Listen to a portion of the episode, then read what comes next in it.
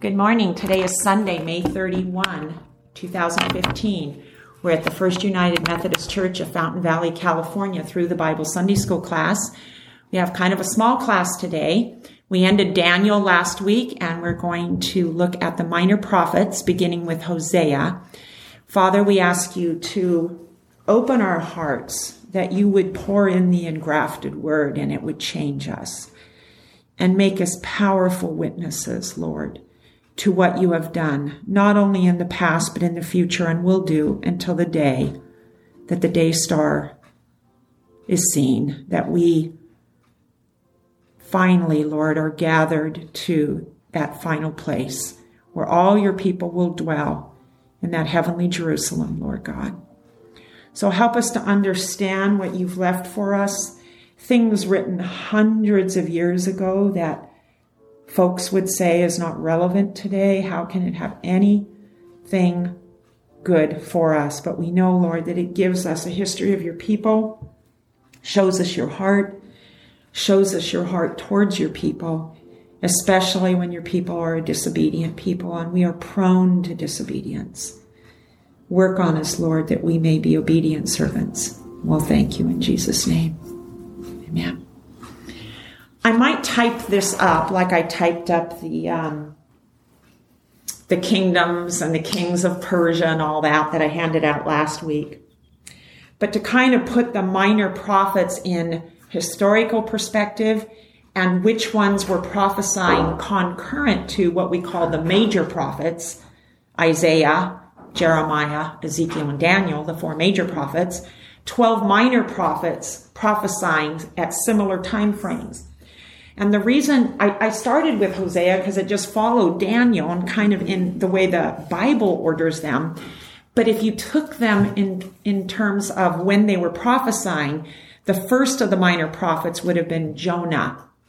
And I think I will type these up and bring them. He prophesied 856 BC to 784 BC. And then we had Amos, 810 BC to 785 BC then Hosea. So I might just finish Hosea. I started Hosea, but then I start thinking maybe I should have done Jonah and Amos first, or maybe I still will.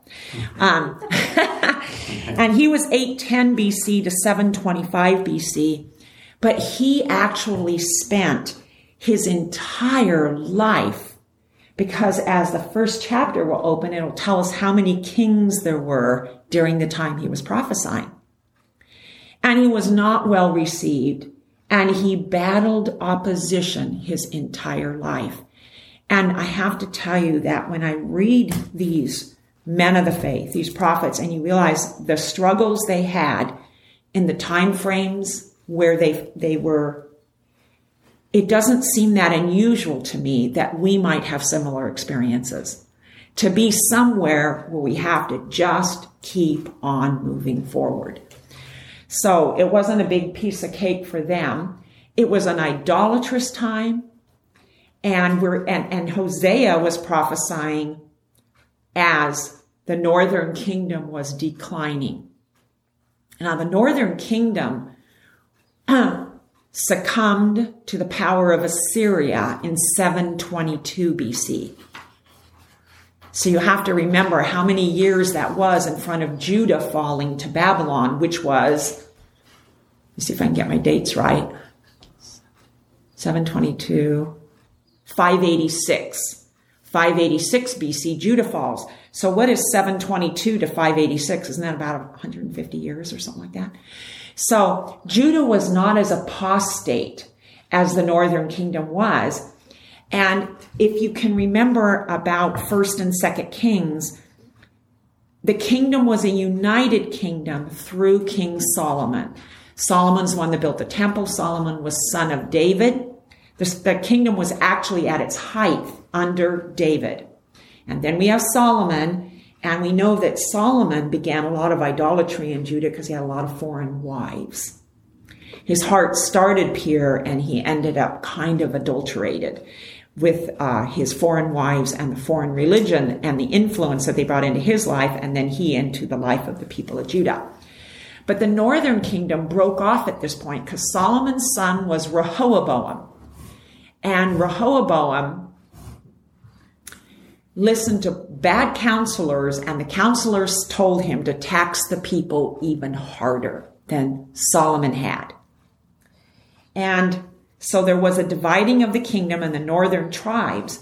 And when the northern kingdom broke off from the two tribes of Judah, which were actually Judah and Benjamin, that incorporated the southern kingdom called Judah, they formed uh, kind of a false religion. They built temples at Dan and Bethel. Maybe we'll go look at that in a minute.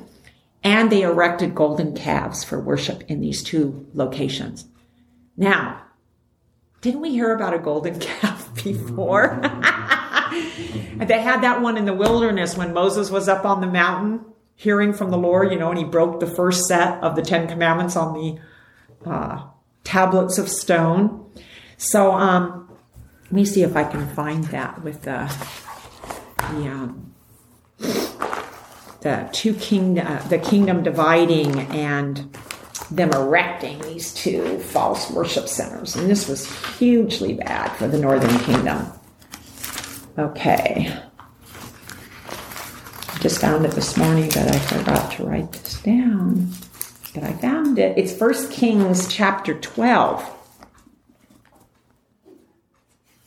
And I'll just go back to verse 16. And when all Israel saw that the king did not listen to them, this was Rehoboam, son of Solomon, that the king Rehoboam did not listen to them, they said, What portion do we have in David? We have no inheritance in the son of Jesse.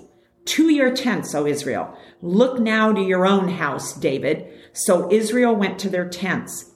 But Rehoboam reigned over the people of Israel who lived in the cities of Judah. Then King Rehoboam sent Adoram, who was a taskmaster over the forced labor, and all Israel stoned him to death with stones. And King Rehoboam hurried to mount his chariot to flee to Jerusalem. So Israel has been in rebellion against the house of David to this day. And when all Israel heard that Jeroboam had returned, they sent and called him to the assembly, and they made him king over all Israel. There was none that followed the house of David, but the tribe of Judah only. And when Rehoboam came to Jerusalem, he assembled all the house of Judah and the tribe of Benjamin, 180,000 chosen warriors, to fight against the house of Israel, to restore the kingdom to Rehoboam, son of Solomon. But the word of God came to Shemaiah, the man of God. Say to Rehoboam, son of Solomon, king of Judah, and to all the house of Judah and Benjamin, and to all the rest of the people, Thus says the Lord, you shall not go up or fight against your relatives the people of Israel. Every man return to his home, for this thing is from me. So they listened to the word of the Lord and they went home again according to the word of the Lord. So now we have this divided kingdom and the Lord indicating that the division was of him.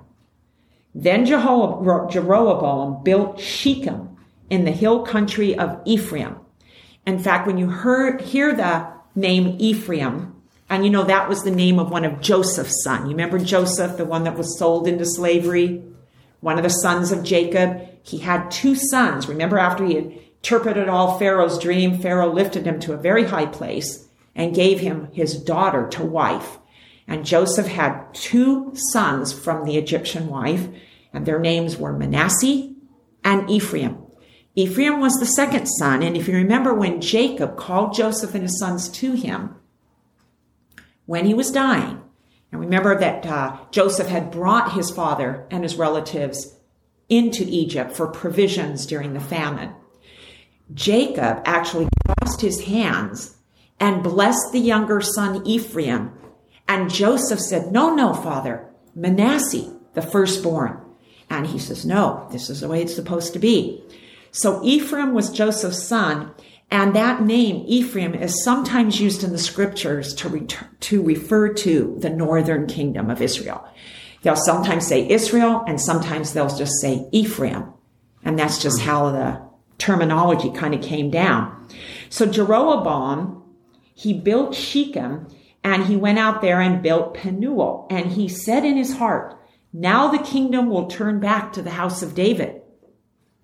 If this people go up to offer sacrifices in the temple of the Lord at Jerusalem, then the heart of this people will turn again to their Lord, to, to Rehoboam, king of Judah, and they will kill me, and they will return to Rehoboam, king of Judah. So the king took counsel and made two calves of gold. And he said to the people, You have gone up to Jerusalem long enough. Remember, they had the three festivals of the year. They went to Jerusalem for Passover, and they were there for a feast of weeks, and one more the one, uh, was it the Feast of Trumpet? Oh, I forget the third one. Feast of Booths? Feast of Booths. So remember, they made these pilgrimage festivals. That's why after Jesus died, and we have the Holy Spirit coming to the apostles in the upper room, and they were speaking to all these people of many languages, or even the fact that Simon the Cyrene that helped Jesus carry the cross was in Jerusalem at the time. That's because many people and Jews that lived in, in uh, they're called the diaspora, the dispersion, they would come to Jerusalem to celebrate the feast. So they had come to celebrate Passover. That's why Simon was there. And many of them would stay to celebrate the Feast of Pentecost, which would come 50 days after. So it was not that unusual for Jerusalem to be swelling with people at that time. So you know it was the timing of the Lord because he wanted Peter's sermon to reach many people on the day of Pentecost. And all these foreigners were there, pilgrimaged to Jerusalem to celebrate the feast. So Jeroboam is very concerned about this. The people went home, all the warriors of Rehoboam, they listened to Shemaiah the prophet and said, okay, the Lord's going to just let our kingdom be divided. There's going to be two kings, Jeroboam in the north, Rehoboam in the south. But now Jeroboam takes it a, a, step farther. Instead of saying, thank you, Lord, I guess this is the way it's going to be, he wants to prevent the people from the true worship of God because he thinks that will endear their hearts to the southern kingdom and they'll want to return to Rehoboam if they go to Jerusalem to celebrate the festivals, the feast days, that were in the Levitical law. So instead, he makes these two calves of gold and he says, You have gone up to Jerusalem long enough. Now, you have gone up to Jerusalem. I've never been to the Holy Land, but this I know that the northern kingdom is at a lower elevation than the higher, the southern kingdom. So when you would go from north to south, you were actually going up. And I think that confuses because you think of going south to north is up, but for the ge- geography, going north to south was going to higher elevation. And of course, we know the temple was on Mount Zion, the place that the Lord had chosen for his habitation. So that was a very sinful thing that Jeroboam did. So he says to Israel, to his people, to the 10 tribes, You've gone to Jerusalem long enough. Behold your God. See these two calves? And he put one in Bethel and he put one in Dan. Then this thing became a sin, for the people went as far as Dan to be before one. He also made temples on high places, appointed priests from among all the people who were not of the Levites. And Jeroboam appointed a feast on the 15th day of the eighth month, like a feast that was in Judah. Now he's setting up illegitimate feasts of his own making and he offered sacrifices on the altar. So he did in Bethel, sacrificing to the calves that he had made. And he placed in Bethel the priests of the high places. He went up to the altar that he made in Bethel on the fifteenth day in the eighth month, and in the month that he had devised from his own heart. And he instituted a feast for the people of Israel and went up to the altar to make offerings. Now, can you hear the parable of Jesus when Jesus was saying, Woe to the one that scandalizes one of the little ones. Be better that a millstone was hung around his neck and he'd be drowned in the midst of the sea. Jeroboam led a huge people into idolatry right here in selfishness to preserve his own kingdom and his own place. And this is going to set up the apostasy of the northern kingdom that will ultimately undo them. And you know some of the stories. You know about Ahab and Jezebel, and we're going to look at them because they're going to come up in the minor prophets. And you know about uh, Elisha, Elijah, and then Elisha, who were two strong prophets that the Lord sent to the northern kingdom. And Ahab will even say at one point, Are you come to me, Elijah, my enemy? Prophet should have been his friend. But the people went into extreme wickedness, lusts, lust, lust, and they were imploding from within. And it all started here with Jeroboam saying, Don't go to Jerusalem anymore. I've made you two nice temples. I've got a golden calf in each one. You have a place of worship. So it wasn't that long before they got into the Baals and all of that that you read about under Elijah. And we remember Elijah with the prophets of Baal, and we remember how they were trying to consume a sacrifice and how Elijah soaks the sacrifice and calls upon God, and the fire just licks up the sacrifice. And I have to say, when I was a new Christian, I remember sitting in front of the TV with Billy Graham on, and Billy Graham used that text for his sermon that night, wherever he was in his crusades. And I still can hear that booming voice Oh, Israel, how long do you stand in the valley of decision? If God is God, choose him. If Baal is God, choose him.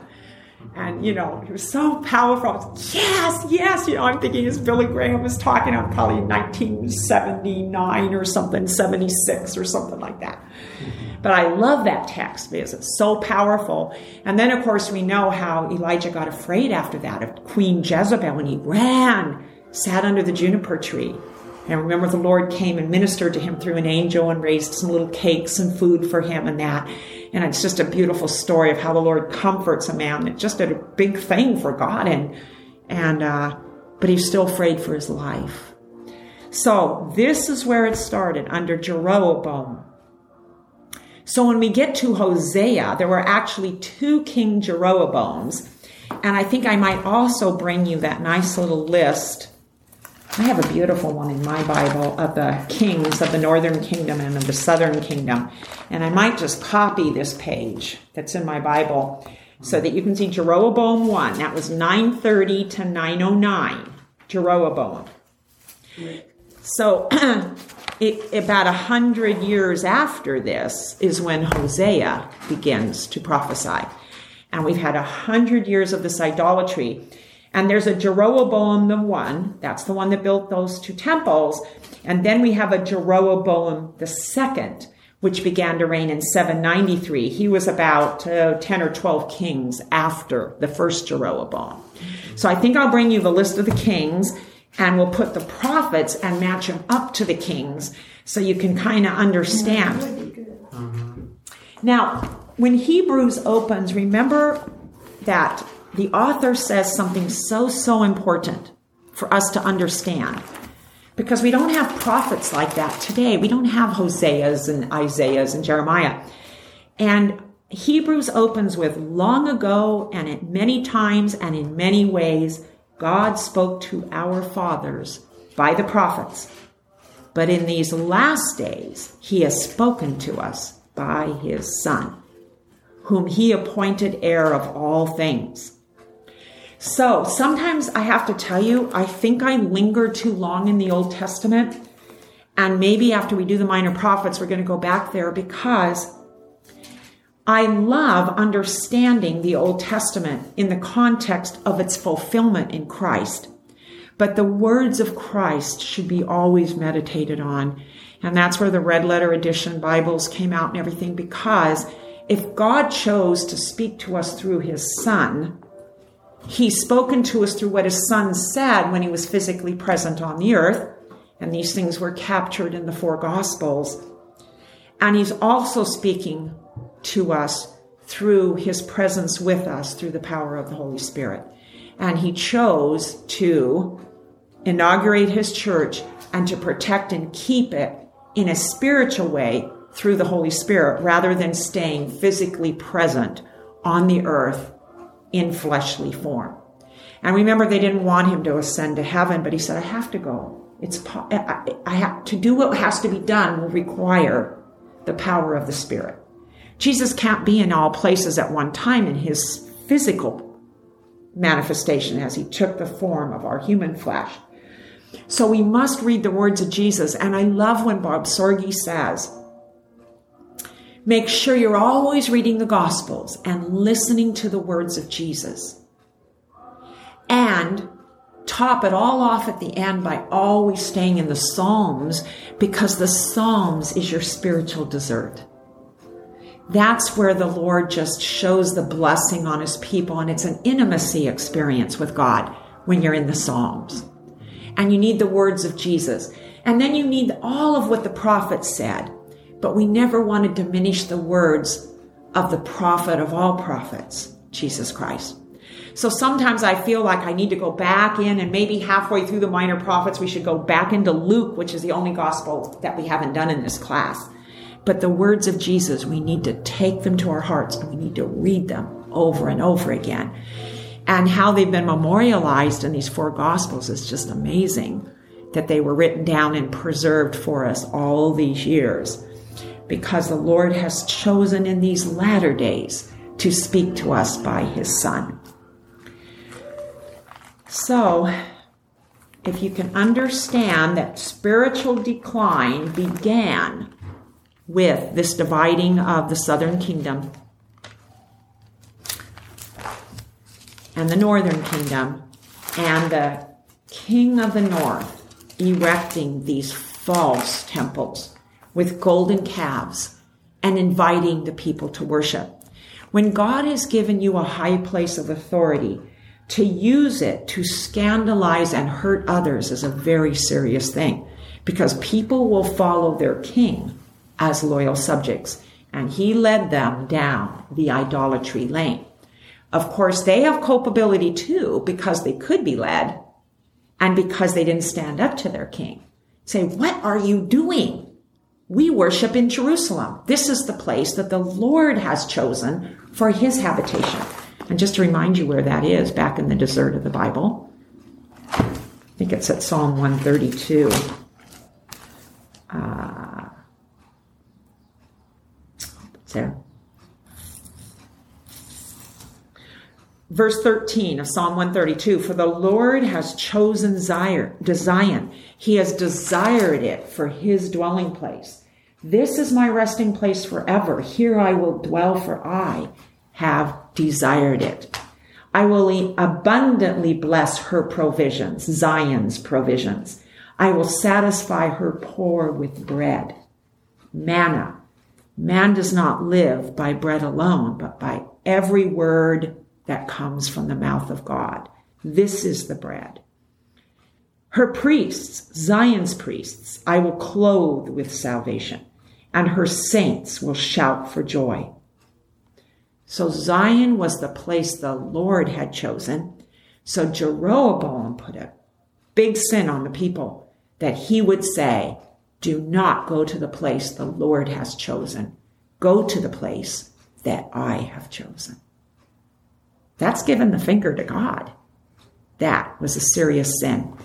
And it is going to be the beginning of the decline of the northern kingdom. 10 of the 12 tribes now, we just got out of the book of Daniel, and I'm going to finish here, but if you'll remember, as we were in Daniel and Ezekiel, we saw the faithfulness of God to the southern kingdom when it went into Babylonian captivity, finally released under Cyrus, and allowed to go back to the southern kingdom and rebuild. They never had the kingdom the way they had it under David and Solomon. They were always under the rule of Gentiles. But they were allowed to come back. But the northern kingdom we will never see again after it falls. Now, some of those folks, you know, they blended with all those nations, and I see the northern kingdom as they blend with the surrounding nations after Assyria, and Assyria is conquered by Babylon, so the northern kingdom comes under Babylonian rule too. These are the Gentiles. These are the Gentiles. And you remember that uh, Jesus will go to the woman of well in Samaria. She's the living remnant of the false worship of Samaria, the northern kingdom, where she starts to question him on which mountain they should worship. Remember, she questions him.